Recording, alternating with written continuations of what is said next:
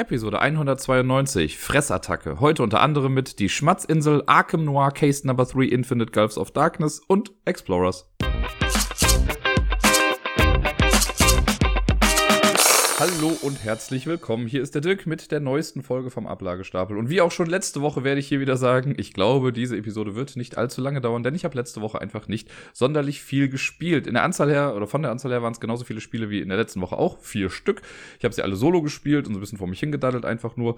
Und äh, davon kennt ihr auch schon ein bisschen was. Von daher mal gucken, wie lange das alles so geht. Wir kennen mich ja, ich werde wieder labern. Aber ich sag's einfach nochmal, es wird nicht allzu lange dauern.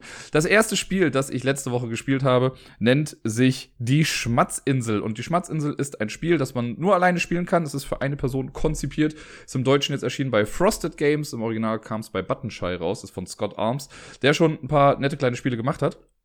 Und äh, ja, ich hatte das irgendwo mal gesehen und habe es dann aber so ein bisschen ad acta gelegt und irgendwie hat es mich aber jetzt im Spieleladen, wo ich letzte Woche mal kurz war, dann doch angelacht und ich dachte mir, ach komm, da ich ja momentan eh größtenteils alleine spiele und für die paar Euro, die das jetzt gekostet hat, kannst du es ja dann doch mal mitnehmen.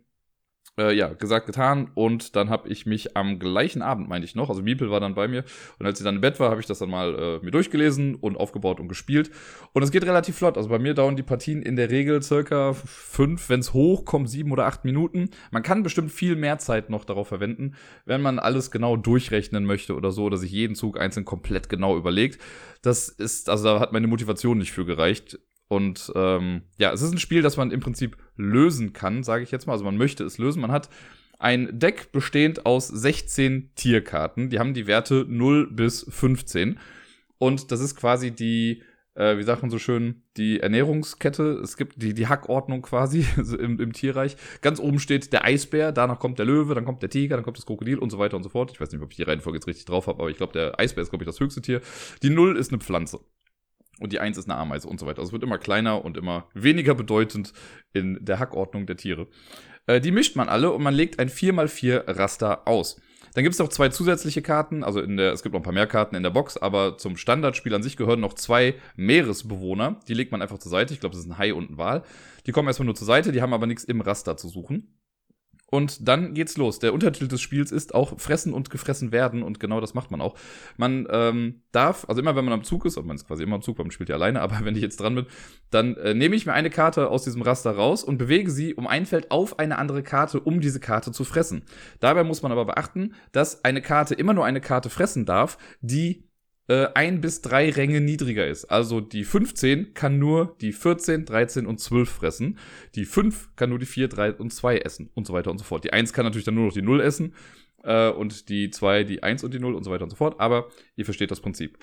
Das heißt, man muss da immer so ein bisschen auf die Ränge achten. Da das Ganze zufällig angeordnet ist, bin ich mir relativ sicher, dass es irgendwie auch möglich sein kann, dass man relativ schnell feststeckt in der ganzen Sache. Ich hatte das jetzt noch nicht so. Ähm, Ziel des Spiels ist es, also steht in den Regeln, glaube ich, auch, als gewonnen gilt das Spiel, wenn man nur noch drei Tiere am Ende übrig hat. Und am besten ist man natürlich, wenn man nur noch eins übrig hat, wenn ein Tier am Ende ganz oben steht und das ist dann das Siegertier. Jetzt kann ich schon mal spoilern, das habe ich in meinem letzten Spiel geschafft. Einmal habe ich es äh, hinbekommen, dass wirklich nur noch ein Tier da war.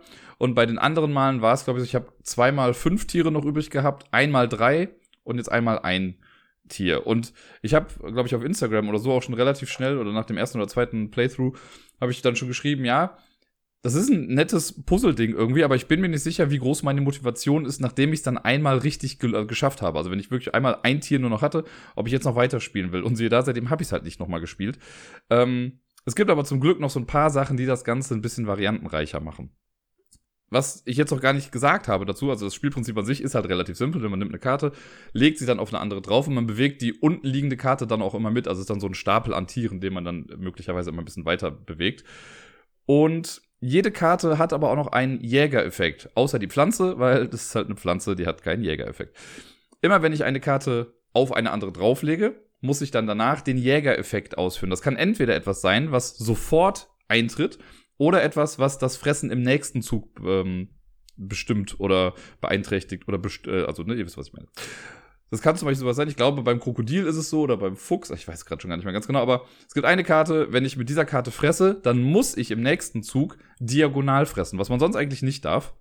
Muss man seinen Jäger dann diagonal bewegen. Oder es gibt eine Karte, die finde ich halt ganz cool zum Beispiel.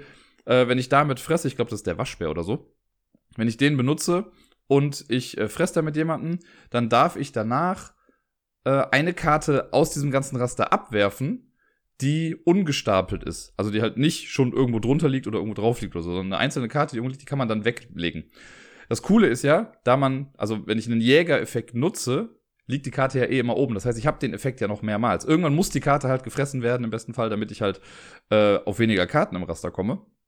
Aber es gibt auch die Fledermaus. Wenn die Fledermaus jemanden frisst, darf man die Fledermaus danach an irgendeinen beliebigen Ort im Raster setzen. Und hier sei ja nochmal dazu gesagt, das Raster ist nicht auf dieses 4x4 Startgrid beschränkt, sondern ich darf mich auch im Laufe des Spiels dann da raus bewegen. Manchmal muss man nämlich auch Karten um ein bis drei Felder oder so mal weit bewegen und dann darf man sie auch aus dem Raster rausziehen. Also aus diesem Startraster. Und äh, kann dann so versuchen, das Ganze ein bisschen besser zu manipulieren. Ich habe ja gesagt, am Anfang gab es auch noch so zwei Meeresbewohner, die rauskommen, Wal und Hai. Ich weiß jetzt nicht mehr ganz genau, welcher Effekt jetzt was war, aber ein Effekt ist quasi, ähm, das kann man jederzeit machen im Spiel. Und äh, sollte es irgendwie einen Konflikt geben mit einem Jägereffekt, hat der Meeresbewohner dann Vorrang. Und eine Karte, die kann ich dann einfach abwerfen, um den Effekt zu nutzen. Das ist sowas wie äh, bewege ein Tier auf irgendeine andere freie Stelle. Und das andere ist dann nochmal, bewege ein Tier um ein Feld, um ein Tier eines beliebigen kleineren Ranges zu fressen. Also könnte theoretisch auch der Eisbär die Pflanze fressen oder so, wenn das genau nebeneinander liegt. Die zwei Karten helfen dann quasi nochmal so ein bisschen, um ja, mit der Mischung der Karten ein bisschen besser zurechtzukommen. Es gibt noch so die Erweiterung mit noch mehreren Meeresbewohnern. Da ist dann einfach so, dass man die alle nimmt, man mischt die zusammen und zieht dann einfach zufällig zwei, sodass man dann immer unterschiedliche Effekte hat. Und es gibt noch so eine Lufterweiterung, wo noch so drei Flugbewohner quasi mit dabei sind. Und da ist dann die Aufgabe, wenn ich es richtig verstanden habe, man muss diesen Effekt im Spiel benutzen, bevor das Spiel vorbei ist. Das sind also eher Sachen, die wahrscheinlich eher ein bisschen schlechter sind. Ich habe es mir noch nicht ganz genau angeguckt, weil ich jetzt erstmal mit dem Basisspiel zurechtkommen wollte. Äh, aber ja, ich hatte jetzt halt wirklich gestern Abend oder vorgestern Abend hatte ich die perfekte Runde, würde ich fast sagen, wo ich zwei Karten abwerfen konnte durch, ich glaube, es war der Waschbär oder die Eidex oder so. Äh, und alles andere mit den Meeresbewohnern noch hat dann so gut geklappt, dass ich am Ende dann, ich meine, das Krokodil dann noch oben hatte. Äh, und das hat dann den letzten Kill gemacht. Und dann habe ich es halt gewonnen mit einer Karte, die noch übrig war. Viel mehr ist das eigentlich gar nicht. Und ja, also es ist, ich sag mal so, das ist, ist eine kleine Packung, äh, so groß wie so eine Amigo-Box, sag ich mal. Ich habe im Internet mitbekommen, das ist wirklich so ein bisschen an mir vorbeigegangen, aber anscheinend gab es bei Frosted Games so ein bisschen das Problem, dass die Schachteldeckel zu groß sind oder nicht richtig passen auf die Box. Und ich sehe das Problem, jetzt wo ich so, so eine Schachtel in meiner Hand habe. Ich persönlich finde es jetzt nicht so tragisch, weil ich die Sachen eh meistens dann flach irgendwie im Regal stehen habe oder selbst wenn es hochkant ist, sind dann noch andere Spiele mit dabei. Äh, aber man kann halt locker flockig da einfach ein Gummiband drum machen oder halt so ein Bondage-Strap oder sonst irgendwie was. Ähm, das nur mal so dazu gesagt. Also da gab es Leute, die da was zugesagt haben schon und Frosted Games hat halt auch schon drauf reagiert. Äh, die Regeln sind super klar, finde ich. Das, man kann das echt locker flockig runterspielen. Das wäre sowas, wo ich wieder sagen würde, davon eine App und ich wäre voll dabei, da würde ich es wahrscheinlich sehr häufig spielen. Ähm, die Illustrationen sind ganz nett, also ist nicht hundertprozentig mein Stil, aber es ist ganz cool, weil du siehst auf jeder Karte ein Tier, also das, das Haupttier, den Eisbär zum Beispiel, und dieses Tier frisst dann das nächst niedrigere Tier. Also du siehst halt, die Ameise frisst Beispiel die Pflanze oder die, äh, was war das nochmal, die Ratte frisst die Eidechse oder die Heuschrecke oder sonst irgendwie was. Also es ist ganz cool gemacht. Wie gesagt, nur vom Stil an sich her nicht ganz mein Ding, äh, aber trotzdem anschaulich. Ja, und viel mehr kann ich zur Schmatzinsel, glaube ich, gar nicht sagen. Also, wie gesagt, meine Motivation jetzt, wo ich es einmal richtig komplett gelöst habe oder gewonnen habe, hält sich gerade in Grenzen, weil ich jetzt nicht mal so diesen Antrieb habe, wie so, ach komm, das muss doch jetzt irgendwie funktionieren. Aber ich möchte auf jeden Fall mal die Erweiterung noch ausprobieren, also mit anderen Meeresbewohnern spielen, auch mal mit diesen Luftviechern spielen. Äh, und in den Regeln steht auch noch so, okay, wenn ihr noch eine weitere Herausforderung wollt, dann äh, könnt ihr dieses 4x4-Raster äh, am Anfang auch ändern. Dann sind verschiedene Vorschläge da unten drin, wie man die Karten am Anfang anordnen kann, damit es nochmal ein bisschen ja, spannender wird und man ein bisschen umdenken muss, weil in einem 4x4-Raster sind alle Karten ja irgendwie halt dicht beieinander. Und diese Vorschläge in, den, äh, in der Anleitung, die haben dann halt so ein paar Karten, die so ein bisschen weiter außen vor sind. Das hat mich so ein bisschen dran erinnert an die verbotene Insel. Da gibt's ja auch die Möglichkeit, mit verschiedenen Insel-Layouts zu spielen, um das Spiel nochmal ein bisschen interessanter zu gestalten. So ähnlich ist das hier auch.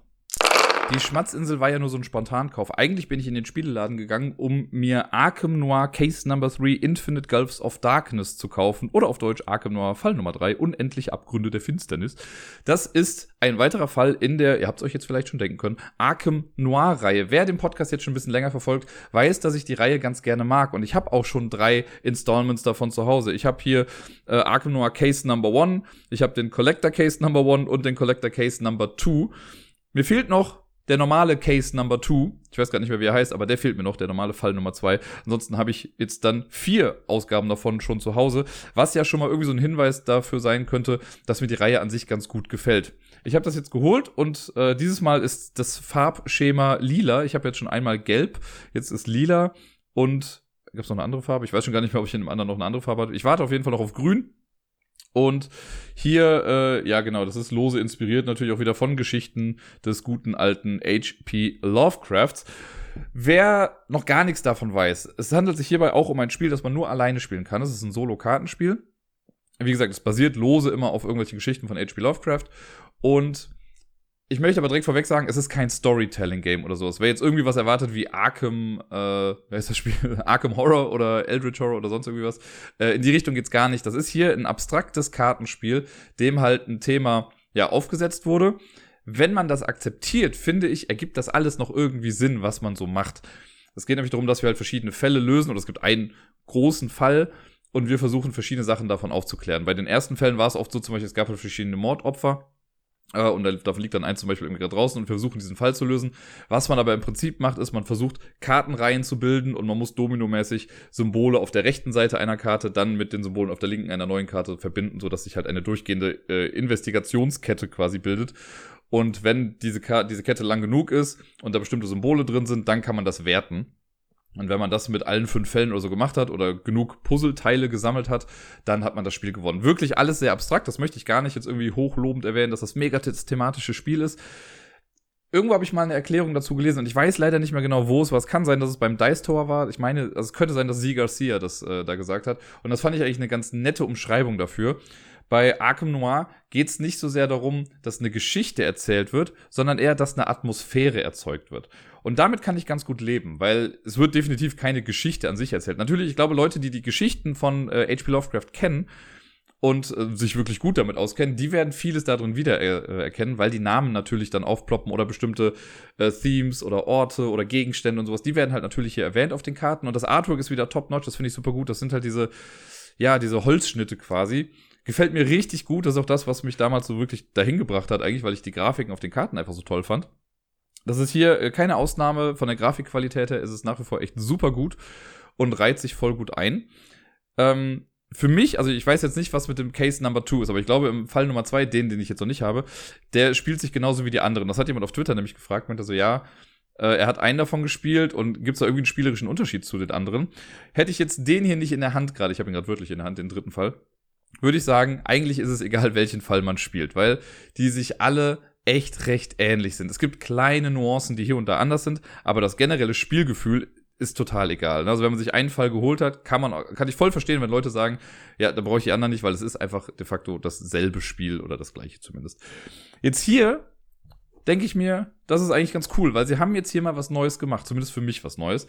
Es gibt nämlich zwei verschiedene Spielmodi jetzt hier. Der normale Spielmodi ist wie folgt, für die, die das wie gesagt noch gar nicht so mitbekommen haben. Ähm, man muss eine bestimmte Anzahl an Puzzleteilen suchen. Bestimmte Karten haben so Puzzleteile oben drauf. Und es liegen dann so verschiedene Opfer untereinander aus. Da muss man halt diese Investigationsketten bilden. Man spielt Karten von der Hand. Und es gibt eine Reihe von Karten, quasi eine Auslage, die immer ähm, ja, von rechts nach links quasi durchrutscht. Und immer die erste Karte, mit der muss man etwas machen, wenn man einen neuen Zug beginnt. Ich kann die Karte entweder auf die Hand nehmen, ich darf aber nur drei Karten auf der Hand haben. Das heißt, wenn ich jetzt die Karte nehme, muss ich eventuell eine andere Karte abwerfen. Ich kann die Karte nehmen und kann sie irgendwo hinspielen, wenn es gerade irgendwo passt. Ich kann die Karte aber auch wegwerfen, um dann eine Karte aus meiner Hand zu spielen. Äh, also im Prinzip muss ich immer mit der Karte was machen. Also entweder werfe ich sie weg, um dadurch was zu triggern. Ich muss die Karte vielleicht auch wegwerfen, um dann einen Fall zu lösen. Äh, oder halt die Karte wegwerfen, um irgendwelche Special Abilities zu benutzen. Alles irgendwie möglich. Und dann rutscht das wieder alles nach. Quasi kommt es eine neue Karte an erster Stelle und dann mache ich das Ganze nochmal. Und so lange, bis man halt den Fall gelöst hat oder verloren hat. Man kann auf, boah, ich will sagen, auf zwei Arten verlieren. Zum einen kann ich verlieren, wenn alle Opfer durch sind. Also es gibt, glaube ich, fünf Opfer im ersten Fall zum Beispiel. Und ich meine, hier sind es auch irgendwie, hier sind es ein paar mehr Sachen, das ist nochmal was Besonderes hier. Aber ich meine, es waren fünf Opfer im ersten Fall. Und wenn ich irgendwie ein neues Opfer ziehen muss und es gibt keins mehr, ja, dann ist vorbei. Äh, man kann wahnsinnig werden. Wir sprechen immer noch über H.P. Lovecraft, ne? Wer den Cthulhu-Mythos kennt und so, da geht es ja immer irgendwie darum, dass man äh, dem Wahnsinn verfällt. Das ist ja auch ein Thema. Äh, man muss hin und wieder mal so Stabilitätschecks machen. Und immer wenn der äh, nicht gelingt, dann kommt eine Karte in die Stabilitätsarea und wenn da dann irgendwann mal, ich glaube, die sechste Karte reingelegt wird oder so, dann ist man halt wahnsinnig geworden und hat das Spiel auch verloren. Und äh, ja, generell kann einem halt die Zeit ausgehen. Das ist so ähnlich wie das fünfte Mordopfer, denn es gibt auch eine Zeit-Area, analog zur, äh, zur Sanity-Area. Und wenn also viele Karten in dieser Zeit-Area sind, ich meine, das sind auch sechs, dann muss ich halt ein neues Opfer aufdecken. Dann ist wieder genug Zeit vergangen und dann kommt ein neues Opfer dazu. Wenn ich es nicht mehr machen kann, ist der Fall halt eben verloren. Und man gewinnt, wenn man es eben schafft, eine gewisse Anzahl von Puzzleteilen rauszufiltern. Um das zu machen, muss ich in diesen Investigationsketten äh, Karten abspielen. Die Karten haben nicht nur Symbole links und rechts, die man halt dominomäßig aneinander packen muss, sondern jede Karte gehört auch zu einer Kategorie. Das können halt Orte sein oder Personen oder Artefakte oder was weiß ich nicht was. Das sind so nochmal andere Symbole, die dann oben draufstehen auf der Karte. Und um einen Fall abzuschließen, muss in dieser Reihe müssen fünf von, ich glaube, sieben verschiedenen Symbolen drin vorkommen. Also es ist okay, wenn mal eine Person nicht drin vorkommt, aber dafür müssen die anderen Sachen irgendwie alle da sein. Und manche Symbole haben halt zusätzlich zu ihrer Kategorie noch ein Puzzlestück drauf. Das heißt, es ist halt wichtig für des Rätsels Lösung. Und ein Puzzlestück darf man aber nur in eine Reihe spielen, wenn man vorher einen Schlüssel gespielt hat. Äh, das sind dann so Karten, die haben noch so ein Schloss drauf. Also das ist, wenn man es einmal gemacht hat, ist es einfach. Aber ich merke jedes Mal, wenn ich jemandem versuche, das so zu erklären, ist das erstmal relativ schwierig. Und ja, das ist so ähnlich wie bei äh, Superhot, dem äh, Single-Player-Card-Game die Abläufe sind nicht so ganz intuitiv und da kann ich auch verstehen, dass das eine große Hürde ist. Die Regeln sind auch echt nicht so gut geschrieben, das ist mir jetzt auch hier wieder bewusst geworden, dass ich finde, dass das einfach schöner strukturiert sein könnte. Aber äh, geschenkt, ich bin ganz gut wieder reingekommen. Aber ich, ja, wenn jemand anfangs da Probleme mit hat, kann ich das voll nachvollziehen. Ähm, wo war ich? Puzzleteile, genau. Wenn ich die dann alle da drin habe, dann habe ich halt gewonnen. Fälle, die man abgeschlossen hat, kommen aber raus. Das heißt auch Karten, also das, das Deck wird immer dünner weil Karten, die man für, die, äh, für den Abschluss eines Falls benötigt hat, die werden halt aus dem Spiel genommen. Man kann später durch bestimmte Effekte wieder drankommen, weil immer wenn ich Karten in einen Fall spiele, muss ich eventuell den Effekt der Karte auch noch ausführen. Und das können entweder Mandatory Effekte sein, also Effekte, die ich ausführen muss, oder optionale Effekte sein, die einem dann eventuell mal helfen. Oft ist das aber auch sowas wie halt ein Stabilitätscheck oder sowas. Ne? Wenn ich jetzt die und die Karte nehme oder wenn ich irgend so ein abgefucktes Artefakt habe, dann äh, und ich spiele das dann rein, dann muss ich halt erstmal einen Stabilitätscheck machen, um zu gucken, ob ich dadurch nicht wahnsinnig werde oder so. So, das ist das grobe Spiel, das Standardspiel. So haben sich die ersten drei Fälle, die ich jetzt gespielt hatte, auch gespielt. Das kann ich hiermit auch machen. Das steht da drin, das ist dann der normale Puzzle-Modus, so nennen sie das. Hier gibt's jetzt erstmalig, für mich erstmalig, einen, ich weiß schon gar nicht mehr, wie er heißt, aber das ist quasi so ein Herausforderungsmodus, ein, ich glaube, Aufgabenmodus oder Challenge-Modus. Äh, denn es gibt ein zusätzliches Deck mit fünf Aufgaben. Da geht man quasi dann wirklich die Story so nach und nach durch und um das Spiel zu gewinnen, muss ich alle fünf Challenges nach und nach bestehen. Und um die zu bestehen, muss ich bestimmte Puzzlekarten rausbekommen. Das ist jetzt nicht mehr so wie bei den anderen Fällen, dass die Puzzleteile einfach nur Puzzleteile sind, sondern hier haben die Puzzleteile Buchstaben. Von A bis Schlag mich tot H oder sowas ist es, glaube ich. Und dann wird halt gesagt, okay, Fall Nummer eins oder äh, Aufgabe Nummer eins, du musst das Puzzleteil mit dem Buchstaben I rausfinden. Sondern steht auf der Karte immer noch netterweise drauf, wie man das denn theoretisch bekommt. Denn es gibt Karten, die kommen erst im Laufe des Spiels ins Deck rein oder auf die eigene Hand. Die hat man gar nicht zu Beginn. Man fängt mit zwei Fällen an, die schon draußen sind. Sowas, was vorher analog die Mordopfer waren, die schon draußen waren. Zwei Sachen sind schon da. Und wenn ich einen Fall löse, dann steht auf der Fallkarte drauf, was dann damit geschieht. Manchmal drehe ich die Karte dann um und nehme sie auf die Hand oder sie wird abgeworfen und ich kriege irgendwas Neues. Meistens muss man auch noch einen neuen Fall aus dem Falldeck dann rausholen. Das heißt, die kommen auch nicht äh, in einer linearen Ordnung raus, sondern wenn ich mich zuerst mit Fall, ich sage es aber, mit Fall 1 befasse, kann sein, dass danach erstmal Fall 4 rauskommt und durch Fall 4 komme ich dann zu Fall 7. Hätte ich zuerst Fall 2 gemacht, wäre ich halt erst zu Fall 3 gekommen. Und ja, für einen bestimmten Fall brauche ich dann halt, also auf der Karte steht dann vielleicht ja, um an Puzzlestück G zu kommen, musst du Fall 7 lösen. So, dann steht, okay, da für 7 musst du halt erst die 1 lösen, dann die 4, dann die 7 und dann die 7 auch noch erfolgreich machen, damit du eben an diese eine Karte rankommst. Hier gibt's dann noch zusätzlich auch noch eine, noch eine neue Sache. Es gibt noch mehrere neue Sachen da. Aber hier gibt es so Bedrohungen und immer wenn so ein Bedrohungssymbol kommt, muss man eine Bedrohung aufdecken. Und das, die muss man dann ausspielen. Das sind dann Effekte, die lang anhalten sind. Das heißt, je länger das Spiel dauert, desto schwieriger wird's auch noch. Es gibt bestimmte Effekte, die dann diese Bedrohung auch wieder wegnehmen. Aber, also da wird schon, das wird alles etwas dichter erzählt. Die versuchen da wirklich jetzt so eine, Story reinzubringen. Natürlich, wenn einem das egal ist, sage ich ganz ehrlich, kann ich nach wie vor, trotz diesem, dieses Challenge-Modus, äh, Modi, kann ich die Karten einfach runterspielen äh, und mir kann die Story da ziemlich egal sein. Wenn ich nur auf die Symbole achte, yo. Aber ich bin mir relativ sicher, ich habe es jetzt so halb-halb gemacht, dass das schon ein bisschen Sinn ergibt. Ne? Wenn ich den ersten Fall löse, und da geht's vielleicht dann wirklich um Mordopfer oder sowas, so, und wenn ich den gelöst habe, dann kriege ich halt neue, neue Hinweise zu einem neuen Fall, sondern muss ich den lösen, sondern führt mich das dazu. Und das ist schon ganz cool gemacht. Ich habe es auf jeden Fall nicht geschafft, das kann ich schon mal sagen, weil ich fand den echt hardcore knackig, diesen Fall. Ich habe es direkt auch mit diesem Challenge-Modus versucht. Ich bin, glaube ich, bis, ich habe den zweiten noch gelöst und dann war vorbei, weil ich einfach keine Zeit mehr hatte. Das Deck war so mega dünn, wo ich mir nicht so ganz sicher war. Ich glaube, das müsste ich nochmal nachlesen. Ich habe es jetzt halt so gespielt, dass ich auch wirklich, also ich hätte vorher schon die Möglichkeit gehabt, auch an Puzzlestücke zu kommen, die ich noch gar nicht brauche, habe das aber dann nicht gemacht, weil ich mir dachte, naja, ich muss es ja in der Reihenfolge machen ich glaube jetzt im Nachhinein, jetzt wo ich gemerkt habe, wie wirklich schwierig das ist, das in der Reihenfolge zu machen und wie viele Durchläufe man durch das Deck dann irgendwie braucht. Es ist, glaube ich, schon so, dass ich, auch während ich an Fall 1 noch arbeite, kann ich schon Puzzlestücke für Fall 7 oder so mir rauslegen oder die halt werten, so dass die in meiner, in meiner Scoring-Area sind. Damit, wenn dann dieses Ding kommt, kann ich sagen, ja, habe ich schon. Also, ne, dass ich halt während meiner Investigation schon Sachen entdeckt habe, die später für den Fall nochmal wichtig sind. Äh, mit denen kann ich halt nur gerade im Moment noch nichts anfangen. Ich glaube, dann ergibt das Ganze ein bisschen mehr Sinn, muss ich aber nochmal genau nachlesen. Aber das ist eine sehr, sehr coole Ergänzung und macht das Spiel wirklich nochmal ja, also das gibt dem Ganzen einen anderen Antrieb. Vorher puzzelt man ja einfach nur so vor sich hin und wie gesagt, das kann man auch damit machen. Dann spielt man halt ohne diese Herausforderungskarten oder diese Aufgabenkarten. Aber mit dem Ding fand ich es jetzt ganz cool. Ich finde die Gestaltung dieser Karten, dieser Aufgabenkarten, die finde ich mega langweilig, weil das einfach nur so ein lila Hintergrund und dann sind da halt so ein paar Zeilen irgendwie drauf. Wenn man die dann rumdreht, steht ein Satz drauf zur Story, sowas wie, ja, du hast jetzt dies und jenes geschafft. Daumen hoch. Hätte dann schon irgendwie ein bisschen dichter sein können. Das war so ein bisschen enttäuschend dann irgendwie, aber an sich, das generelle Spielgefühl davon fand ich jetzt ganz cool. Äh, und eine Sache, die auch noch für mich neu ist, es gibt jetzt äh, noch so eine extra Karte, das ist eine Art Brieftasche und da drin kann man äh, Gegenstände einlagern. Also es gibt so ein paar Artefakte, wenn man die irgendwie freispielt oder halt, ne, wenn die auf die Hand kommen, dann kann man die direkt da reinlegen und die kann man jederzeit dann rauslegen, äh, um die Effekte zu nutzen oder um damit irgendwelche Reihen zu vervollständigen oder so. Das gab es vorher in dem Ausmaß zumindest noch nicht. Es gibt wieder so ein Companion äh, und das ist ja so ein bisschen das Ding, dass sie, also let's face it, damit haben sie mich auch so ein bisschen bekommen, auch wenn es eigentlich total unnötig ist. Aber es wird halt gesagt, äh, in jedem Fall ist ein so ein Companion mit dabei, also eine Person, die man irgendwie benutzen kann. Das ist so eine doppelseitige Karte. Man muss sich zu Beginn dann entscheiden, welche Seite man nimmt, mit irgendeinem Effekt, der da drauf ist. Und hier äh, ist jetzt auch einer dabei. Und man kann halt die Person, die ich jetzt in dem Fall habe, könnte ich jetzt auch im ersten Fall benutzen. Und andersrum und so weiter. Das heißt, da kann man halt so ein bisschen tauschen und gucken, welche Effekte man dann irgendwie benutzt. Total Kleinigkeit, ein richtiges Crossover ist es dann im Endeffekt nicht, aber funktioniert. Mich haben sie damit ja irgendwie bekommen. Und ich glaube, so alles in allem war es das jetzt schon fast. Hier kommen halt durch die Bedrohungskarten äh, und die, die Challenge-Karten sowas, kommt noch ein, noch ein Level an Complexity irgendwie oben drauf. Bei den anderen fand ich, wenn man es einmal verinnerlicht hatte, war es halt recht simpel. Da war dann noch der, der The King in Yellow, war, glaube ich, einer der Fälle.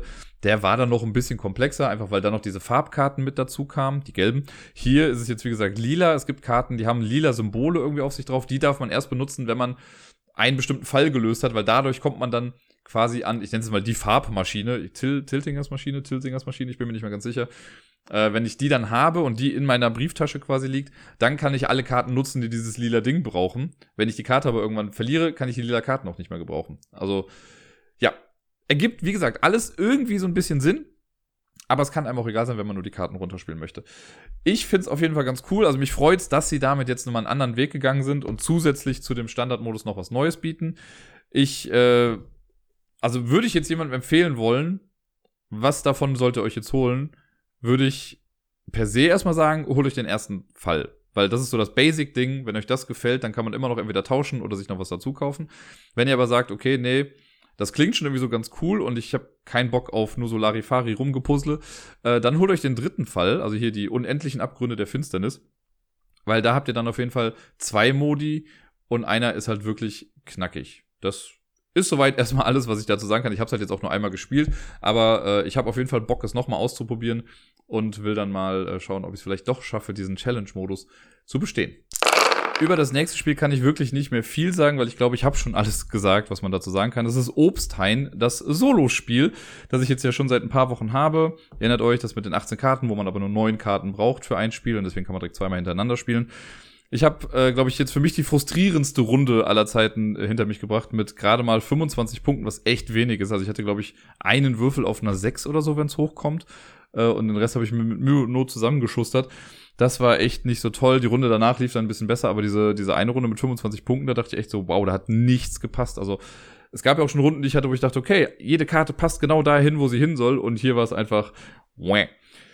Ja, das äh, ist aber im Prinzip auch schon alles. Ich weiß jetzt gerade auf Kickstarter ist ja quasi die äh, Fortsetzung davon, nicht die Erweiterung, sondern eine Fortsetzung. Ich meine, auf Englisch heißt es einfach Grove. Keine Ahnung, wie es dann auf Deutsch heißen wird. Äh, sieht auf jeden Fall ähnlich aus. Die Würfelfarben sind ein bisschen anders. Ich glaube, es gibt dann Orange, grün und Schlag mich tot, ich weiß nicht, irgendwas anderes. Ähm, wie gesagt, sieht alles in allem ähnlich aus. Auch das Kartendesign, es sind immer wieder sechs Bäume auf den Karten drauf. Was man da jetzt genau anderes macht, habe ich mir noch gar nicht genau angeguckt. Ähm, ich werde es mir wahrscheinlich auch nicht jetzt irgendwie direkt am Anfang holen, sondern warte einfach drauf, dass es dann äh, ja vielleicht bei Boardgame Circus einfach dann auch wieder im äh, Deutschen erscheint. Ich meine sogar, das wird dann passieren, bin mir nicht mehr sicher. Es wird auf jeden Fall auch einen deutschen Titel dann bekommen. Vielleicht hat es den auch schon, ich habe es noch nicht mitbekommen. Ist ja auch egal. Jetzt rede ich auf jeden Fall schon sehr lange über Obstheim, das Spiel, was mich sehr frustriert hat letzte Woche, obwohl es immer noch ein cooles, cooles, kleines Kartenspiel ist. Wer jetzt richtig mitgezählt hat, weiß, dass wir jetzt zum letzten Spiel kommen, das ich letzte Woche gespielt habe. Und ich kann sogar sagen, ich habe es heute noch gespielt. Vor wenigen Stunden habe ich mich auf die Couch gesetzt und habe eine Solo-Runde Explorers nochmal gespielt. Explorers habe ich ja auch schon mal hier im Podcast erwähnt vor ein paar Wochen.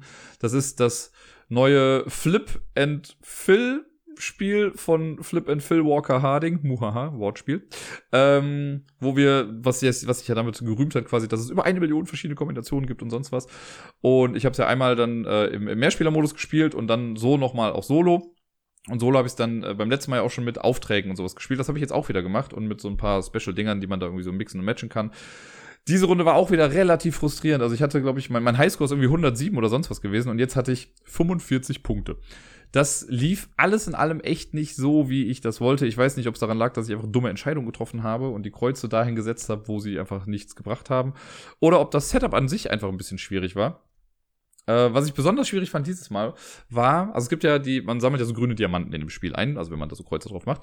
Und in der Standardvariante kreuzt man die einfach an und man zählt jede Runde, also immer, man hat, spielt ja vier Runden durch und nach jeder Runde zählt man, wie viele Diamanten habe ich jetzt da gerade und so viele Punkte kriege ich dann in der Kategorie für diese Runde. In der erweiterten Variante davon, also wenn man dieses Plättchen rumdreht, da ist es so, da hat man so eine Reihe von Diamanten und man muss die der Reihe nach auch ankreuzen, wie man sie halt einsammelt. Und dann am Ende einer Runde kriegt man entweder für noch alle zu sehenden Minuspunkt-Diamanten die Minuspunkte zusammengerechnet oder für alle angekreuzten positiven Diamanten kriegt man die positiven Punkte. Das fängt an mit irgendwie minus drei, dann kommen drei Diamanten mit minus zwei, dann kommen nochmal drei mit minus eins. Und erst dann fängt es mit positiven Punkten an. Das heißt, ich muss alleine schon sieben Diamanten irgendwie ankreuzen. Ich sage mal Diamanten, wahrscheinlich sind Smaragde, weil die sind grün. Äh, ich muss ja sieben ankreuzen, um überhaupt erstmal in ins Positive zu kommen. Das habe ich voll nicht hinbekommen, weil man ja natürlich auch noch andere Sachen machen möchte. Und äh, das führte dann dazu, dass ich in dieser gesamten Kategorie von Diamanten habe ich zusammengerechnet minus 15 Punkte bekommen. Oder so noch mehr, glaube ich. Bin mir gar nicht mehr sicher, wie viele es waren. Auf jeden Fall war es Minuspunkte. Und ich weiß nicht, also man muss hart auf diese Dinger draufgehen, wenn man möchte, dass das positive Punkte bringt. Ich glaube, kann mir vorstellen, dass das im Mehrspielermodus ein bisschen spannender ist, weil da kann es halt wirklich so einen kleinen Unterschied machen. Wenn ich jetzt komplett auf die Diamanten gehe, Smaragde, Edelsteine, nennen wir sie Edelsteine, äh, und die anderen machen das nicht, dann kriegen die halt voll die Minuspunkte dadurch und ich kann mich halt ins Plus dann damit rechnen. Aber während ich das mache, kriegen die anderen ja durch andere Dinge dann irgendwie Punkte. Also es ist natürlich das ist ein cooles Dilemma eigentlich. Es beschreibt ja eigentlich eine ziemlich coole Situation, wo man sich für etwas entscheiden muss. Äh, Im Solospiel fand ich es aber eher frustrierend, weil ich dachte, ja gut, wenn ich mich jetzt halt darauf stürze, also so oder so, kriege ich halt irgendwie nicht so richtig die Punkte zusammen. Weil ob ich jetzt mich komplett auf eine, auf die anderen Sachen stürze und damit Pluspunkte generiere, aber dadurch dann bei den Edelsteinen jede Runde minus 15 Punkte oder so mache, ist auch nicht ganz so geil. Naja, ich habe es auf jeden Fall durchgespielt. Alleine spielt sich das ja echt flüssig runter. Und auch da könnte man wahrscheinlich viel mehr Zeit für die Züge noch irgendwie äh, aufwenden, aber da hatte ich jetzt nicht so sonderlich äh, die Muße zu. Trotzdem hat es Spaß gemacht. Also trotzdem fand ich es ganz cool. Nach wie vor finde ich so, irgendwie hätte es auch gereicht, wenn es ein Block gewesen wäre. So, ja, ein bisschen Reiz hat es irgendwie, aber Jetzt in dem Fall zum Beispiel, jetzt wo ich es alleine gespielt habe, ich wollte mich halt eigentlich aufs Sofa setzen und das so auf meinem Schoß spielen. Aber das ist dann halt schon wieder schwierig, weil das ja so ein Rahmen ist und die Teile dann da irgendwie so durchfriemeln. Da muss man schon eine Unterlage dann irgendwie haben. Wenn es jetzt ein Block gewesen wäre, hätte man das ein bisschen einfacher machen können. Ist jetzt äh, meckern auf hohem Niveau, weil die Produktion an sich ist echt super von dem Spiel. Also die Stifte sind auch toll. Ähm, und äh, ja, dass das alles so viele Möglichkeiten gibt, ist schon ganz nett. Gerade auch mit den Auftragsplättchen, dass man die dann rumdrehen kann. Aber ja, so richtig portabel ist es äh, dann irgendwie doch nicht.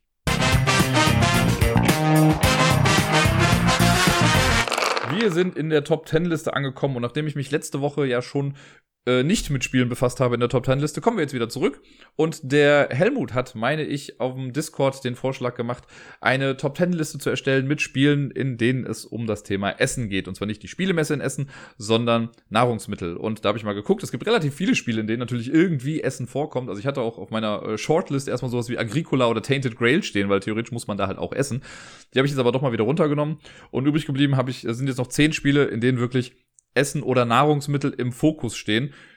Auf die eine oder andere Art und Weise. Also es sind trotzdem immer noch sehr unterschiedliche Sachen. Manchmal ist es halt auch einfach nur das Thema und es hätte wahrscheinlich auch durch Autoteile ersetzt werden können.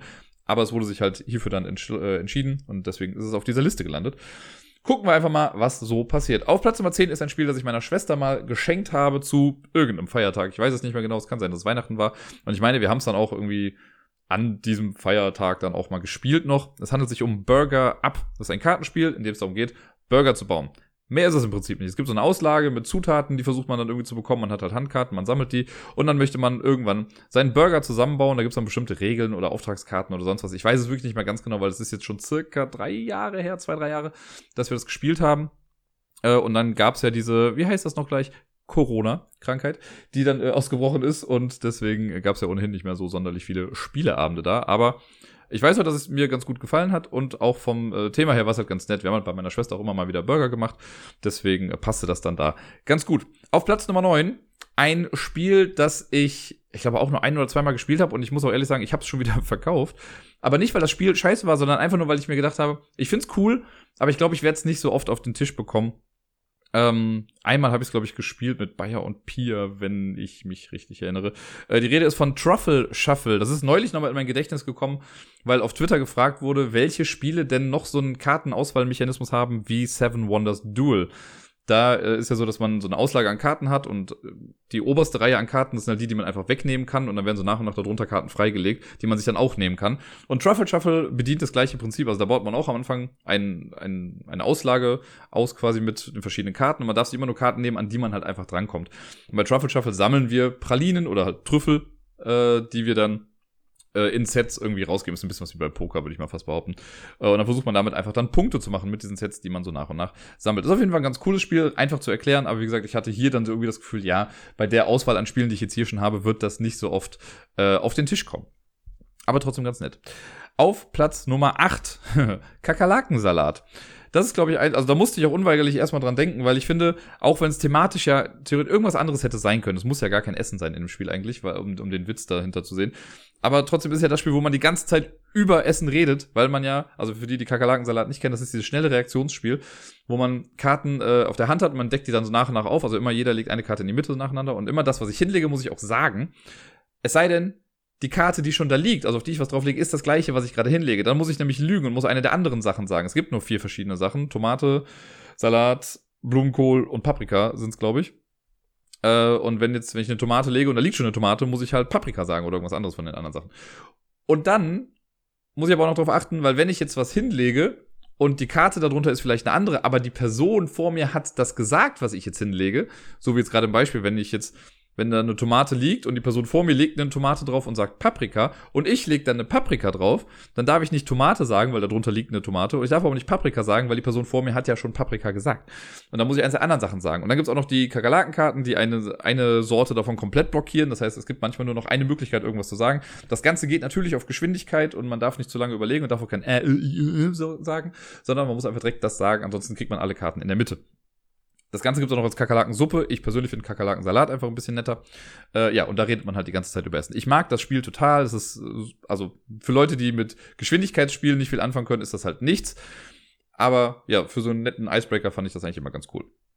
Platz Nummer 7 ist äh, ein Spiel, das auch schon am Discord genannt wurde, Fabelsaft. Mir fällt leider ums Verrecken einfach nicht mehr ein, welchen Begriff Friedemann Friese sich für dieses Spiel überlegt hat. Denn Fabelsaft ist kein Legacy-Spiel, aber ein Spiel, das sich halt trotzdem im Laufe der Zeit verändert. Man kann es aber, wenn man möchte, jederzeit zurücksetzen. Der hatte da irgendeinen Begriff, also es ist im Prinzip so ein Kampagnenspiel, aber ich komme einfach nicht mehr drauf und ich war auch wirklich zu faul, um nochmal zu googeln, aber irgendwie einen Namen hatte es. Äh, bei Fabelsaft thematisch haben wir irgendwelche Tiere da und wir sammeln verschiedene Obstkarten und sonst was, um dann äh, Tränke zu brauen. Das ist es im Prinzip. Aber das Spiel an sich man hat zwar immer diese Essenskarten irgendwie auf der Hand und man muss, man hat so, so ein bisschen Worker Placement im Prinzip. Das sind halt, ich glaube, am Anfang sechs Tierkarten irgendwie draußen. Und wenn ich jetzt am Zug bin, dann muss ich halt meinen Tiermiepel von einer Karte auf eine andere versetzen und den Effekt dann machen. Das kann sowas sein wie, nimm dir zwei Karten aus dem Markt oder tausch hier was aus und da und da. Äh, und dann kann man halt auch Tränke brauen, wenn man möchte. Und von diesen Tierkarten, ich glaube immer, wenn man die benutzt oder so, oder wenn man einen Trank davon macht, dann geht man dahin, gibt die Karten dann ab, dann kriegt man die Karte als Trank vor sich hin und irgendwann ist ein Tier dann komplett weg und dann kommt ein neues Tier dann rein äh, mit einem neuen Effekt und so ändern sich die Aktionen im Laufe des Spiels immer wieder und es wird echt interessant. Also wir haben es ja zu zweit, damals mit Gerd habe ich das ja komplett einmal durchgespielt in der ganzen Kampagne. Es hat echt Spaß gemacht. Ich bin leider nie dazu gekommen, um die äh, Limettenerweiterung nochmal mitzuspielen. Aber es war echt ein nettes Spiel. Also ich fand es richtig gut. Es hat zu zweit gut funktioniert. Ich kann mir vorstellen, dass es mit mehr Leuten noch mal ein bisschen spannender ist, weil man sich da so ein bisschen mehr noch blockieren kann. Äh, aber auch so zu zweit fand ich es echt schön. Auf dem sechsten Platz ein Spiel, das ich, meine ich, auf der letzten Spielemesse, auf der ich war, dann geholt habe. Also vor zwei Jahren war das jetzt dann. Also 2019 muss das ja gewesen sein. Äh, Soviet Kitchen Unleashed. Das äh, schöne kleine Kartenspiel, wo man im Prinzip äh, an der Grenze im Krieg oder sonst wie muss man halt irgendwie Essen kochen, darum geht's glaube ich im Prinzip. Äh, und man hat Karten auf der Hand, auf denen irgendwelche Essenssachen drauf sind, manchmal aber halt auch sowas wie Autoreifen und sonst was. Und man versucht, äh, das mit einer App-Unterstützung, man legt die Karte, also die, das Handy dann in die Mitte und man muss dann seine Karten, die man hat, muss man dann scannen, mit da sind QR-Codes hinten drauf. Und man versucht, eine bestimmte Farbe hinzubekommen im Laufe äh, einer Runde. Man darf sich aber nicht darüber absprechen irgendwie. Und das heißt, wenn wir jetzt versuchen, was Grünes hinzubekommen und alle spielen was Blaues rein oder einer wirft was Rotes rein, ist halt auch irgendwie doof. Und man weiß ja nicht immer, was man auf der Hand hat. Dann gibt es auch so Sonderkarten, wo man noch dann Karten tauschen kann. Ja, und das Ganze hat auch so eine Art Kampagnenmodus, wo dann so nach und nach auch Sachen freigespielt werden. Also es gibt äh, jetzt nicht versteckte Umschläge, aber es gibt Karten, die kommen halt erst später dann ins Spiel. Und dann kann man versuchen, den Schwierigkeitsgrad dann äh, einmal durchzulaufen.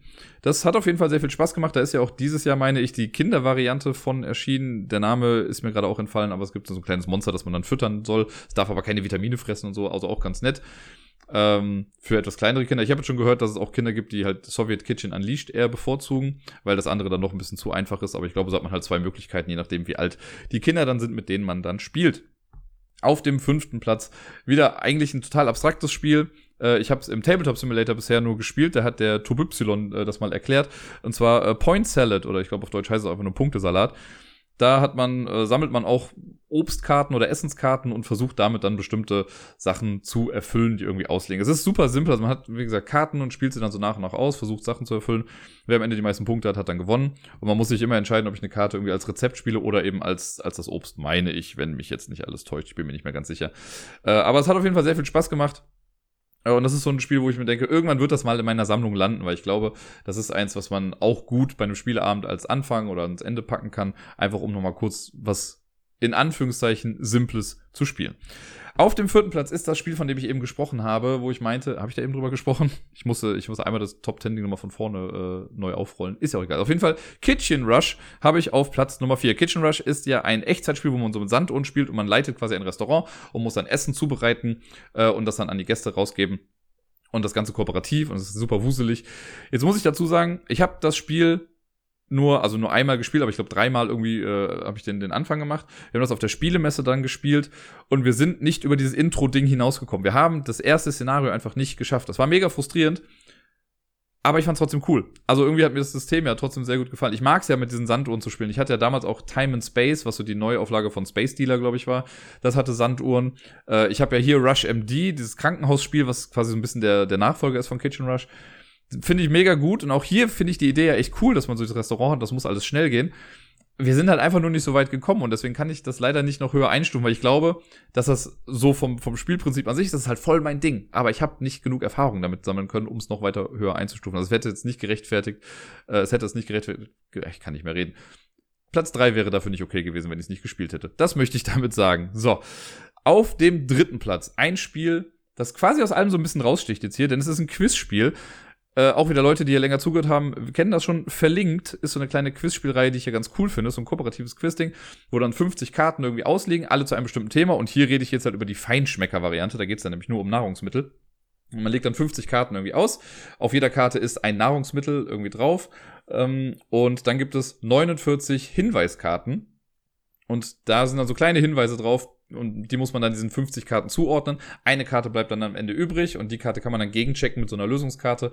Und wenn das dann die richtige Karte ist, hat man eben gewonnen. Ansonsten muss man noch mal ein bisschen rumfriemeln. Das ist auf den ersten zwei Stufen, also es gibt in einer Box sind fünf Level, das sind immer die gleichen Lebensmittel, die Hinweise ändern sich halt immer nur. Und äh, die ersten zwei Stufen sind in der Regel noch was simpler, wobei ich meine, als wir das gespielt hatten, hatten wir auch schon in Level 2 dann irgendwie ein bisschen Probleme. Äh, bei 5 wird es dann schon echt knackig und da muss man schon so ein bisschen aussortieren zu so gucken, hier sind wir uns sicher, die können wir schon mal weglegen. Und irgendwann hat man nur noch die Karten, wo was falsch ist. Und da muss man dann noch mal ein bisschen nachchecken.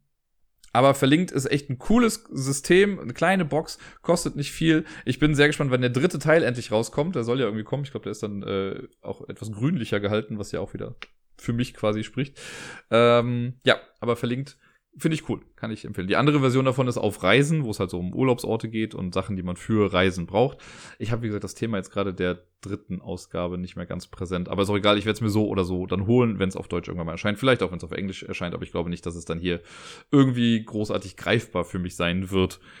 Auf dem zweiten Platz ein Spiel, ein Kartenspiel für zwei Personen, und zwar Fungi ist das. Das habe ich vor vielen, vielen Jahren mal geholt und äh, ja, das ist ein Spiel, wo man thematisch durch den Wald geht und Pilze sammelt und die dann verarbeitet. Man brät die dann mit Butter oder mit einem Cider oder sonst irgendwie was äh, und versucht ein bisschen Set Collection einfach zu machen. Aber es hat einen coolen Auswahlmechanismus, da liegen immer so Karten, also wir haben so eine kleine Wanderkarte und die Karten, die immer vor den eigenen Füßen liegen gerade, die kann man sich einfach nehmen. Für Karten, die weiter weg sind, muss man dann Stöcke ausgeben. Äh, Stöcke sind aber halt endlich, das heißt, man muss sonst auch erst wieder Stöcke sammeln. Und ja, wenn man dann eine bestimmte Anzahl von Pilzen irgendwie gesammelt hat, kann man die dann ausspielen und sie dann werten. Man darf, glaube ich, auch nur eine bestimmte Anzahl von Pilzen auf der Hand haben oder so. Äh, so also wenn man es einmal raus hat, echt simpel. Es gibt, also ich kann immer empfehlen, nicht das Standard-Setup der Auslage zu nehmen, weil da ist es dann so, dass man so eine Kartenreihe hat und man muss immer Karten nachschieben. Viel cooler und eleganter fand ich das eigentlich, wenn man die Karten in so einem Kreis anordnet. Da muss man nämlich immer nur die Fußkarte so ein bisschen ändern. Das hat wesentlich mehr Sinn ergeben, fand ich und hatte den Spielfluss ein bisschen flotter gestaltet irgendwie. Aber Fungi, auch von der Illustration her so, ich bin jetzt voll kein Pilzkonnoisseur, ganz im Gegenteil, ich mag Pilze eigentlich nicht. Ich esse sie höchstens im Jamesons beim Chicken Schnitzel, weil das halt so eine Pilzsoße mit dabei hat und die finde ich ganz nett. Ansonsten bin ich einfach wirklich nicht so dahinterher. Ähm, und Leute, die sich damit auskennen, werden wahrscheinlich die ganzen Pilze auch erkennen. Ich erkenne vielleicht so zwei, drei, wenn ich sie dann sehe auf den Karten. Aber ja, wenn man möchte, könnte man theoretisch noch was dabei lernen. Und auf Platz Nummer eins der Spiele, die was mit Essen zu tun haben oder mit Nahrungsmitteln zu tun haben, ist für mich das Spiel, bei dem ich regelmäßig Hunger auf Pizza bekomme. Es ist New York Pizza oder New York Slice. Das muss ich mich mal gerade umnehmen. New York Slice heißt das Ganze, nicht New York Pizza, Entschuldigung. Äh, aber es geht um Pizza. Das Ganze ist eine Neuauflage von einem Spiel, bei dem es damals um Kuchen geht. Ich weiß gar nicht mehr genau, wie das dann hieß. Aber New York Slice ist äh, ein I Split You Choose Spiel. Wir, ähm, also man möchte am Ende die meisten Punkte haben, das ist schon mal ganz einfach. Und es wird zu Beginn jeder Runde wird eine Pizza zusammengestellt und die wird aus so Pizzastücken, also es sind wirklich so richtig dicke Karton-Pizzastücke, die wird zusammengelegt und es sind immer elf Stück in einer Pizza, was natürlich total absurd ist eigentlich. Aber hier macht man eine Pizza aus elf Stücken, das ist dann in dem Fall hier auch immer so quasi ein Kreis. Und die Person, die die Pizzateile aufgedeckt hat, man soll die auch wirklich dann im Kreis aufdecken, sodass dann, keine Ahnung, da ist halt ein Salami-Stück neben einem Thunfischstück, neben einem Veggie-Stück und sonst irgendwie was. Die äh, liegen dann aus und die Person, die dran ist, oder die das gemacht hat, muss dann die Pizza aufteilen in so viele Portionen, wie Mitspielende gerade mitmachen. Das heißt, wenn wir jetzt zu viert spielen, muss ich da vier Portionen draus machen. Ich darf aber halt die Sachen nicht trennen. Also ich kann nicht die Stücke neu anordnen, sondern wenn jetzt auf einer Seite irgendwie drei Salami-Stücke nebeneinander sind, dann kann ich die halt als einen Block nehmen. Aber wenn jetzt Salami, wie ich eben gesagt habe, Salami, Thunfisch, Veggie irgendwie ist, dann darf ich nicht das Thunfischding aus der Mitte rausnehmen und das irgendwie anders zuordnen, sondern immer quasi, ja, zusammenhängende Portionen muss man dann machen. Und nachdem ich das gemacht habe, dann fängt die Person zu meiner Linken an und sucht sich eine dieser Portionen aus. Und das geht dann einmal rum und ich krieg das, was übrig bleibt. Das heißt, wie das ja oft so ist bei diesen I Split You Choose Sachen, ähm, ich sollte gucken, dass die Portion, die ich mache, oder dass die Auswahl in etwa gleichwertig ist, damit ich eben am Ende auch noch was bekomme, was irgendwas wert ist. Weil wenn ich jetzt sage, boah, ich mache jetzt voll das Megastück und der Rest ist scheiße, dann nimmt natürlich die erste Person sich das Ding mit den mega vielen Punkten und alle anderen gehen dann irgendwie leer aus und ich ganz besonders, weil ich krieg dann auf jeden Fall das, was dann am Ende noch halt übrig bleibt äh, und vielleicht nichts wert ist. Deswegen muss man gucken, dass man das Ganze irgendwie fair aufteilt. Also es ist ein super cooler Mechanismus, den ich sehr mag. Ich muss allerdings auch dazu sagen, dass bei New York Slice das Problem besteht, dass in der, gerade in der letzten Runde die Person die dann die Stücke macht, hat stellenweise wirklich einfach in der Hand, wer auch gewinnt. Weil man sieht ja, was ausliegt. Es gibt hier und da, man kann Stücke quasi, wenn man sie bekommt, auch essen. Dann kriegt man dafür Punkte für die Salami-Stücke, die da irgendwie drauf sind, glaube ich. Ähm, aber ich sehe ja, was jeder gesammelt hat. Und das ist am Ende so eine Mehrheitenwertung. Wer hat jetzt die meisten Salamistücke, wer hat die meisten Veggie-Stücke und so weiter. So, und wenn ich jetzt die letzte Pizza mache und ich sehe ja gut, die Person hat eh schon das gewonnen, das heißt, es ist egal, wer die Stücke noch mit dazu bekommt oder wenn halt Leute Gleichstand haben und ich weiß, die Person zu meiner Linken ist an diesem Gleichstand beteiligt, ja, die wird sich auf jeden Fall ja die Stücke nehmen oder die, die Portion nehmen, wo dann halt mehr äh, Veggie-Dinger drin sind, also um halt diesen, diesen Gleichstand dann aufzulösen oder so. Oder ich mache halt dann als unentschieden, dann kriege ich aber vielleicht selber auch wieder nichts und also es kann, gerade in der letzten Runde kann es ein bisschen länger dauern. Nichtsdestotrotz, finde ich, sieht das Spiel einfach mega gut aus. Die Verpackung ist auch quasi ein Pizzakarton und alles, also die, die Anleitung ist gemacht wie so ein Pizzamenü aus einem, aus einem Pizzaladen. Sehr, sehr cool, sehr liebevoll irgendwie gestaltet und deswegen ist New York Slice hier für mich jetzt auf Platz Nummer eins der Spiele gelandet, die sich mit dem Thema Essen befassen.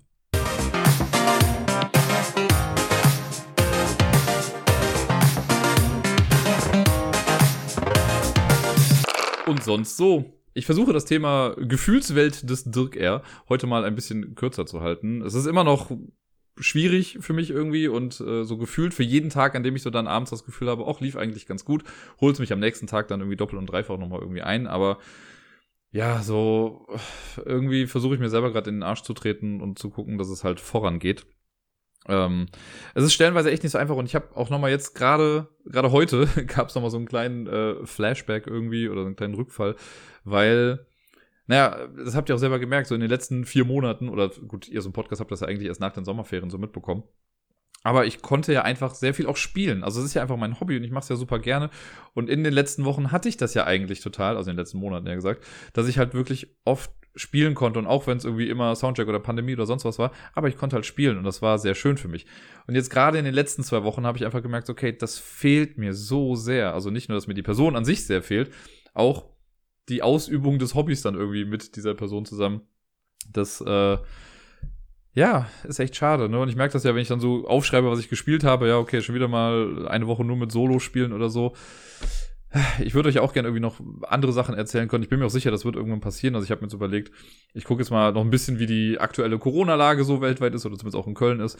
Äh, aber es gibt ja hier auch so offene Spieletreffs. Also den einen, den ich ja selber mal so mit ins Leben gerufen habe. Der ist aber leider immer dienstags, äh, was früher total cool war, weil es super gepasst hat. Aber mittlerweile habe ich dienstags ja immer Miepel, deswegen geht's da halt nicht. Äh, aber es gibt mittwochs auch noch so einen anderen Spieletreff im, äh, also hier in einem Stadtteil, der nicht allzu weit weg ist. Da werde ich vielleicht diese Woche oder nächste Woche dann einfach mal hingehen und mal gucken, was mich dann so erwartet. Wie gesagt, alles nochmal mit ein bisschen mit Blick auf die, äh, ja, die aktuelle Lage in Sachen Corona. Ja, und besonders heute, warum das jetzt nochmal so wichtig wurde für mich oder warum mir das nochmal so bewusst wurde, äh, ist, weil ich äh, eine App mal überprüft habe und ihr wisst ja, dass ich Destiny super gerne gespielt habe und das habe ich ja mit äh, ihr auch dann gespielt und sie hatte da auch super viel Spaß dran. Und wir haben uns eigentlich beide voll drauf gefreut, den, äh, also die, die zweite Erweiterung noch zu spielen, Myth and Folklore. Und die ist jetzt endlich in der App drin. Und das habe ich dann gesehen und dachte mir so, ja, geil. Ich habe aber jetzt auch irgendwie gerade völlig die Muße, das irgendwie alleine zu spielen. Mal gucken, ob ich es vielleicht doch irgendwann einfach alleine dann durchziehe und spiele, weil die Story an sich wird trotzdem auch cool sein. Aber das hat halt zu zweit, ja, einfach sehr viel Spaß gemacht. Und deswegen ähm, hingen wir das dann heute doch nochmal irgendwie ein bisschen mehr nach als sonst. Wie dem auch sei. Ich hoffe, das war jetzt kurz genug. Ähm, und ich glaube, Leute, die mir auf Instagram folgen, sehen auch, dass es nicht mehr ganz so viele Postings sind in den Stories, wie es jetzt in den letzten zwei Wochen vielleicht war. Ich gebe mir Mühe. Aber es wird immer wieder Momente geben. Und ich denke, so in den Stories kann ich das immer noch gut ausleben. Die sind halt für 24 Stunden da und dann weg.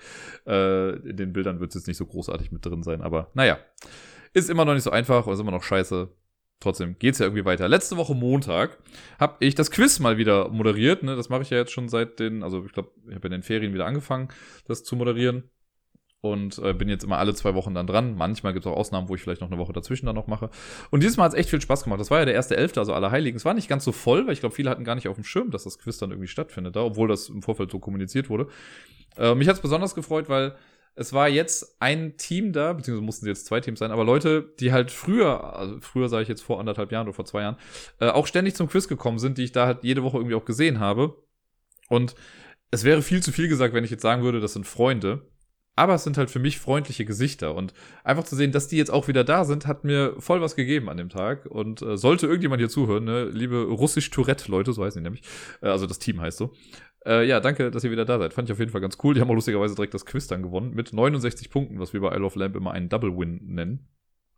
Äh, war ganz cool und eine sehr für mich lustige, aber auch absurde äh, Sache irgendwie, weil ich das, das hat mich so voll rausgerissen irgendwie ein bisschen. Äh, und im Zuge dessen auch nochmal schöne Grüße an die Person, die sich jetzt gleich angesprochen fühlt, eventuell. Äh, und zwar wurde ich nämlich am Ende des Quizzes angesprochen von einer Dame, die dann nach vorne kam und die hat dann nur so angesprochen, äh, von wegen, ich kenne mich ja mit Brettspielen aus oder ich bin ja so ein Brettspieler und sonst irgendwas. Was jetzt nicht so das größte Geheimnis ist, wenn man häufiger zum Quiz irgendwie kommt und mich kennenlernt, weil ich das hin und wieder mal droppe oder, äh, keine Ahnung, auch mal Bilder oder sowas zeige. Deswegen habe ich mir dabei voll nichts gedacht und hat so ein bisschen was erzählt oder was gefragt dann auch über die, die Spieleszene in Köln und was du gesagt und dann fragte sie auf einmal, ob ich mir denn jetzt Maglev Metro gekauft hätte. Und dann wollte ich erst halt einfach antworten und ist mir eingefallen, woher weiß die Person das? Und dann habe ich das auch nachgefragt und meinte, na, sie hört den Podcast. Ich so, ah, okay, cool. Na dann.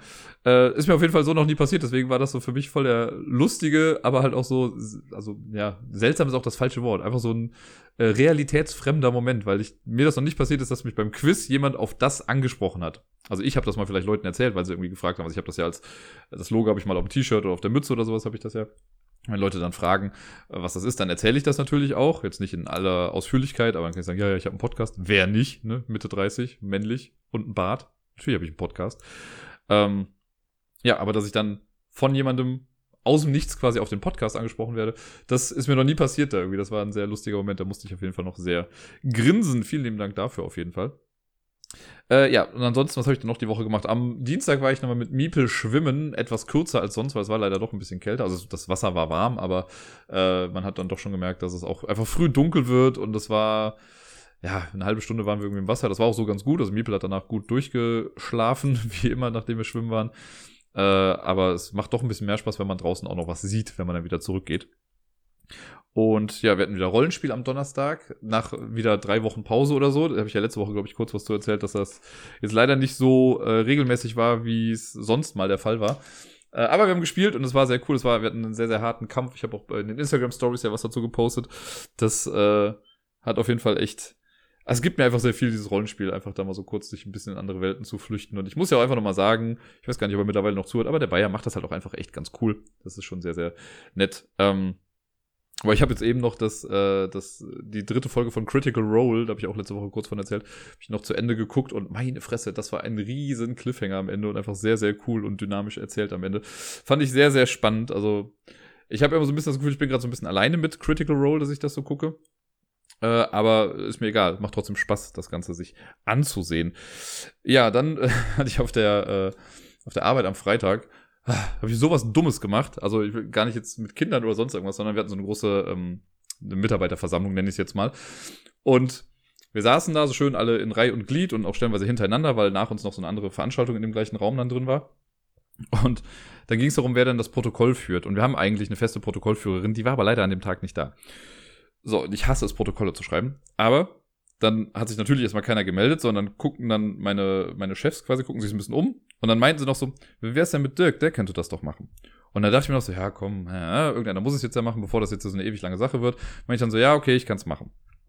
Und dann war so kurz Verwunderung irgendwie und dann merkte ich so, Ach scheiße.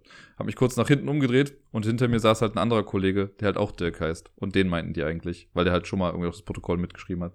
Der hat sich dann natürlich sehr dankend äh, zurückgelehnt und mich dann machen lassen. Und es war leider so eine Sitzung, wo halt super viel durcheinander war. Also da das Protokoll zu schreiben, war echt nicht so einfach. Aber naja, manchmal muss man vielleicht auch einfach nochmal mehr durchatmen und nicht sofort hier schreien, nur um irgendwie zu zeigen, ja, ich arbeite gerne hier. Naja, okay. Ähm, Nein, natürlich nicht so, aber ihr wisst, was ich meine.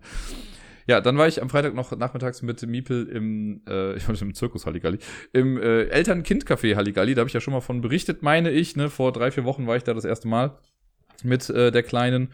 Und das äh, macht ihr nach wie vor echt viel Spaß. Also ich rufe dann jetzt auch immer schon vorher an und reserviere dann auch, damit wir safe auch einen Platz haben.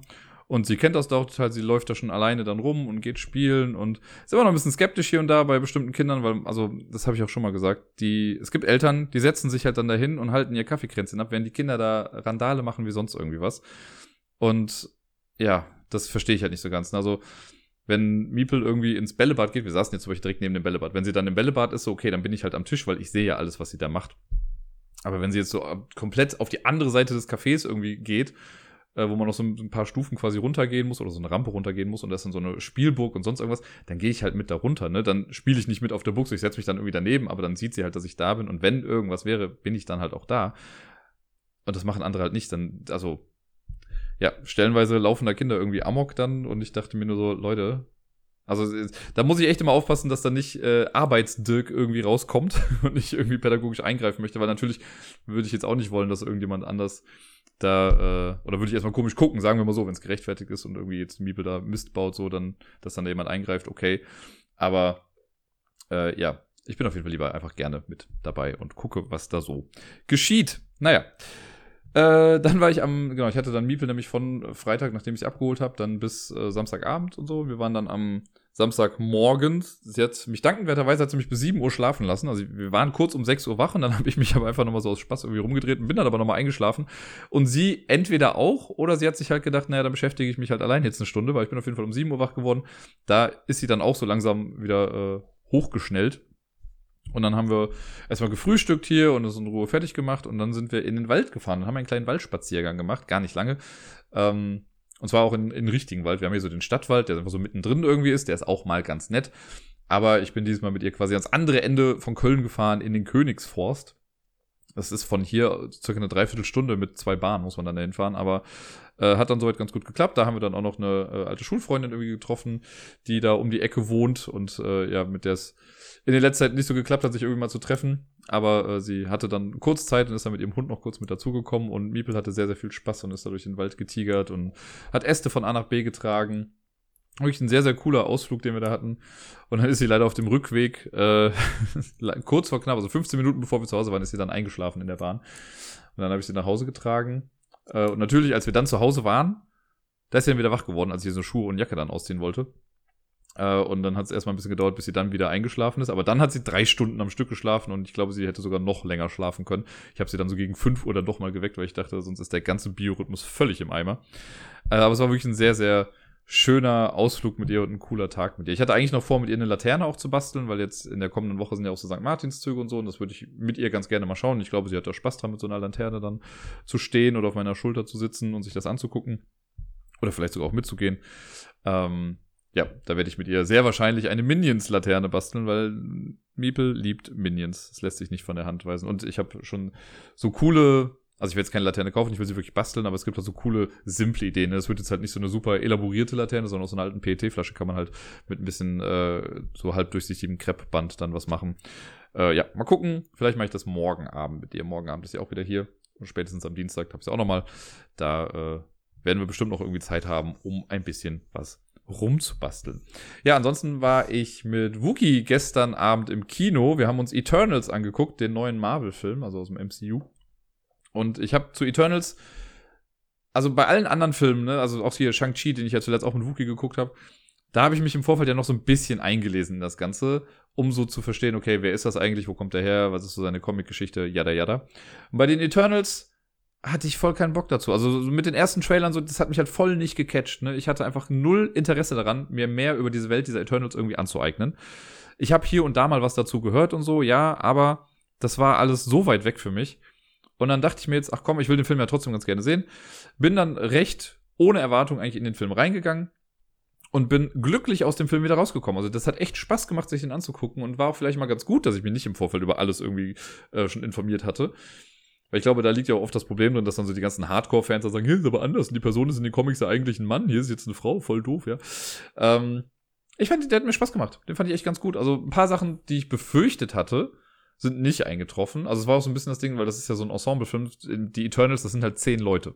So, die halt vorher alle noch nicht in Erscheinung getreten sind. Das heißt, man muss quasi ja zehn Leute neu einführen und dann auch noch einen guten Film abliefern. Das ist immer so ein bisschen das Problem mit Origin-Stories.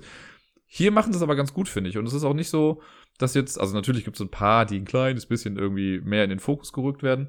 Aber alles in allem, finde ich, erhalten alle eine recht faire Screentime.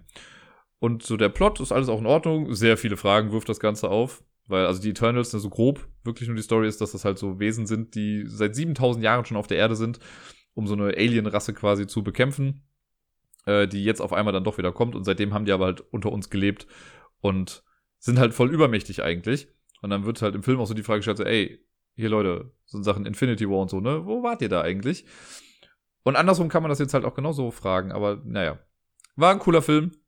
Hat mir Spaß gemacht. Jetzt im Nachhinein habe ich noch ein bisschen was drüber gelesen, um mich so ein paar Updates zu holen, weil es ja natürlich auch viele Easter Eggs da drin gab. Und eine, eine besondere Szene fand ich ganz cool. Die hat was Nettes geteased. Da bin ich jetzt mal sehr gespannt, wie das irgendwie weitergeht. Also, ja, kann ich empfehlen. Also für Fans des MCUs ist natürlich immer noch Marvel, aber ein bisschen anders. Es fühlt sich einfach ein bisschen anders an als so die herkömmlichen Marvel-Blockbuster. Und das fand ich sehr schön. Ja, und damit bin ich quasi schon fast am Ende. Ich möchte noch Danke sagen. Dieses Mal ist es nicht direkt über Coffee gekommen. Da habe ich ja letztes Mal, glaube ich, auch schon was zu gesagt. Dieses, äh, das ist ja dieses Spendeportal, sage ich jetzt mal, wo man Leuten so einen Kaffee ausgeben kann. Äh, oder bei mir sage ich dann immer einen Kakao oder Windeln für Miepel. Äh, jetzt hat jemand die äh, das genutzt quasi, um einfach direkt über PayPal was zu überweisen. Was ich auch ganz cool finde. Deswegen vielen lieben Dank, Mr. M.S. Nennen wir es mal so. Ähm, hat mich als, was war es, als All-Star bezeichnet weiß nicht ganz genau, ob ich das bin, aber äh, vielen lieben Dank für die Blumen. Es hat mich sehr, sehr gefreut. Es kam also aus dem Nichts. Und äh, kam aber auch wie gerufen, denn äh, ja, mir sind die Superheldenwindeln ausgegangen. Das heißt, die werde ich mir jetzt eventuell dann noch, also nicht mir, sondern Miepel dann jetzt demnächst nochmal holen. Äh, war also echt ganz cool. Also auch diesen Weg dürft ihr gerne wählen, wenn ihr möchtet. Ich will gar nicht immer diesen Aufruf dazu machen, aber wer jetzt sagt, nee, Coffee, keinen Bock, das da irgendwie zu machen, was im Prinzip auch einfach nur PayPal ist und man gibt halt was dann an die Coffee-Plattform, so eine Kleinigkeit davon. Ähm, kann das auch über, direkt über PayPal machen. Ich glaube, ich weiß gar nicht, ich habe auch so einen extra PayPal-Link irgendwann mal erstellt. PayPal.me slash Ablagestapel ist es, glaube ich, einfach. Da seht ihr dann so ein Bild von mir mit einem roten Shirt äh, in Damaville. Als alter Lost-Fan war ich ja damals auf Hawaii. In der Dama-Stadt oder in dem Dama-Dorf das es ja wirklich gibt da auf der Insel, auch wenn es eigentlich was ganz anderes ist. Naja, wie dem auch sei, vielen lieben Dank für die Spende und damit verabschiede ich mich äh, dann jetzt auch mal in die Woche. Es ist also mal wieder eine Stunde geworden. Ich habe also wieder zu Recht gesagt, es wird keine lange Folge und dann wird es doch wieder eine lange Folge. Ich wünsche euch allen eine schöne Woche. Hier in Köln könnte es ein bisschen anstrengend werden, weil äh, der 11.11. .11. ist ja leider so ein Karnevalstag und auch wenn ich gebürtiger Kölner bin, mag ich Karneval ja einfach nicht einfach nicht meine Welt und deswegen bin ich sehr gespannt, wie der Donnerstag so wird, wobei an dem Tag auch bei uns an der Schule glaube ich, der St. Martinszug ist. Deswegen werde ich da wahrscheinlich irgendwie drum rumkommen. Äh, aber ja, drückt mir die Daumen, dass ich das ganz gut überstehe. Bleibt gesund, spielt viel und bis dann.